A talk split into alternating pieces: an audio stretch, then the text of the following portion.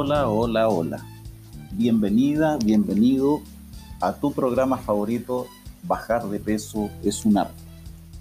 Una invitación a escuchar toda la información que tengo el día de hoy para entregarte respecto de estilos de vida saludable. Una información que espero que puedas ver e imaginar a través de ella lo simple que es tener una vida saludable y sentir en todo tu cuerpo los efectos beneficiosos de una alimentación saludable. El tema que tengo para el día de hoy es cómo los alimentos influyen en el comportamiento, en el desarrollo, en la función de uno de los órganos más importantes que tenemos, el cerebro. El cerebro, la función principal del cerebro es procesar los estímulos externos que van a determinar determinadas conductas. El cerebro, la actividad mental, está orientada fundamentalmente a la supervivencia, a mantenernos vivos para la reproducción de la especie. El desarrollo del cerebro depende de dos elementos: los genes, que es la información que nos aportan nuestros ancestros, nuestros padres, y del ambiente, de los elementos del ambiente, por ejemplo, la contaminación, los alimentos, el ejercicio, etc. El cerebro, para graficarlo de una forma muy simple, tiene el tamaño de un coco, la forma de una nuez, el color del hígado sin cocer y la consistencia de la mantequilla fría. Es una verdadera masa de grasa que pesa entre 1 y 1,5 kilos. O sea, es aproximadamente el 2% del peso total del organismo, alrededor del 2%. Y consume nada menos que el 20% del total de energía que utiliza nuestro organismo diariamente. Te repito esto porque es importante. Corresponde al 2% de nuestro peso total y consume el 20% de la energía, vale decir, es uno de los órganos que requiere de mayor cantidad de combustible.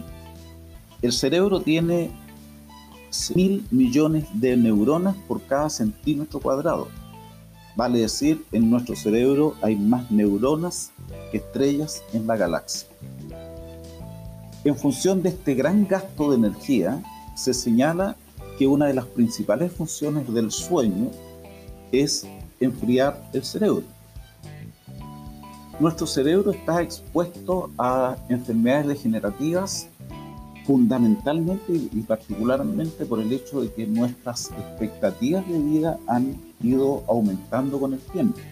La longevidad cada día está con mayor cantidad de años por vivir en los hombres y en las mujeres.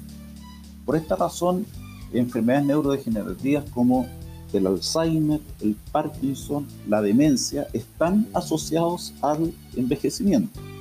Sin embargo, no son una condena del envejecimiento. Esto quiere decir que, si bien es cierto, puede presentarse, está en nuestras manos hacer una serie de acciones que pueden prevenir que nuestro cerebro sufra de estas enfermedades ya señaladas. Me refiero al Alzheimer, al Parkinson, a la demencia. Y entre las cosas que están en nuestras manos hacer está el tema de la alimentación. Cuando consumimos una dieta rica en antioxidantes, estamos favoreciendo enormemente a la salud cerebral. Se señala que hay una dieta conocida como la dieta mediterránea, que tendría todas las características que hacen posible una buena salud, no solamente para nuestro cerebro, sino que para todo el organismo. Antiguamente se pensaba que el cerebro, las neuronas que teníamos en nuestro cerebro, eran irrecuperables. Si se iban perdiendo neuronas, estas no se podían regenerar. Sin embargo, en los últimos estudios de los últimos 10-15 años han establecido que existe la neurogénesis, más bien dicho, una plasticidad que permite ir recuperando las neuronas que se pueden ir perdiendo. La dieta contribuye con esto, reducir el estrés oxidativo al que está expuesto nuestro cerebro como el resto de nuestro organismo. Vale decir, nos vamos oxidando con el tiempo.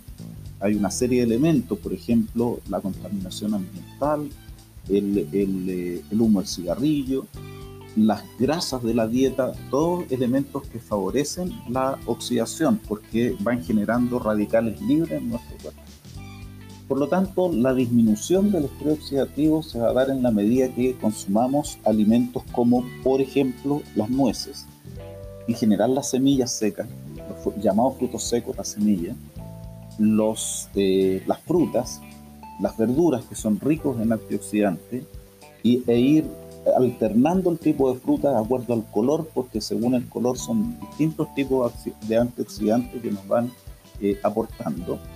Para las personas que les gusta el vino también aporta un antioxidante que es el resveratrol, pero debido a su contenido de alcohol, el consumo tiene que hacerse en forma moderada. ¿Cuáles son los elementos que debieran estar presentes en nuestro estilo de vida, en nuestra vida diariamente, para que favorezcamos la salud del cerebro y con eso evitar que aparezcan estas enfermedades que ya hemos mencionado? La alimentación saludable, vale decir alguna alimentación similar a la de la dieta mediterránea.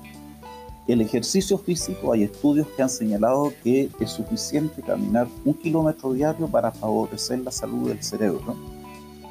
La actividad intelectual, y hay un elemento sumamente importante a considerar que es la restricción calórica.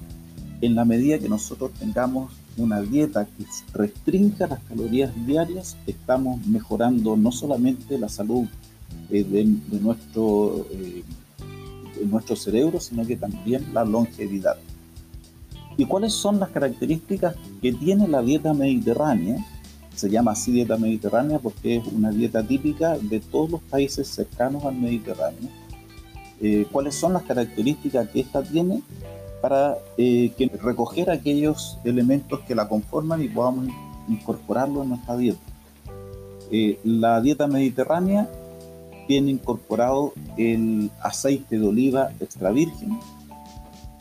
Hay mucho consumo de pescados grasos porque aportan el omega 3 que tiene efecto antioxidante también en nuestro cerebro. El consumo de pescado debiera hacerse unas 2 a 3 veces por semana. Aceite de oliva, ojalá todos los días agregados a nuestras ensaladas, especialmente el aceite de oliva crudo.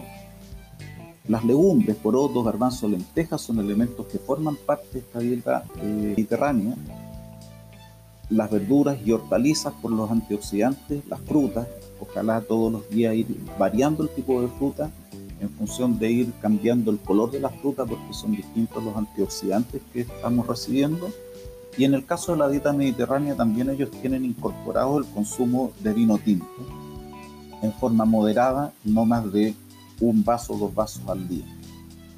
Estilos de alimentación como la que tenemos en nuestros países, con muchas comidas chatarra y con azúcar, son dietas que contribuyen con deteriorar nuestro cerebro. Por lo tanto, debiéramos evitar el consumo de comida chatarra y de azúcar en nuestra alimentación. Es tanto que hay estudios que han señalado que las mujeres embarazadas consumen estas dietas nocivas, me refiero a las dietas con comida chatarra, con mucha grasa, con mucho azúcar, con alimentos ultra procesados, ricas en sal, tiene efectos sobre el cerebro del niño por nacer y que se puede traducir en conductas inadecuadas, como por ejemplo niños que representan mucha agresividad posteriormente durante su desarrollo. ¿Qué actividades podríamos practicar para reducir el riesgo de demencia? Como les dije, el ejercicio físico en forma moderada, los paseos que les señalaba, el baile. Ojalá tener actividades intelectuales como la lectura, los juegos de cartas, enriquecimiento social y cultural, participación en conferencias, ir al teatro, ir al cine. Hoy en día a través de internet tenemos posibilidades de participar de múltiples conferencias en forma absolutamente gratuita. De manera que les invito a cuidar el estilo de vida con una alimentación saludable, con actividad física, actividad intelectual y actividad social. Y particularmente también contribuye en forma muy importante a la salud cerebral el ver la vida con mucho optimismo. Eso es lo que tenía para conversar el día de hoy y nos vemos en una próxima oportunidad. Gracias por estar acá y si esto te ha gustado, por favor compártelo en tus redes sociales.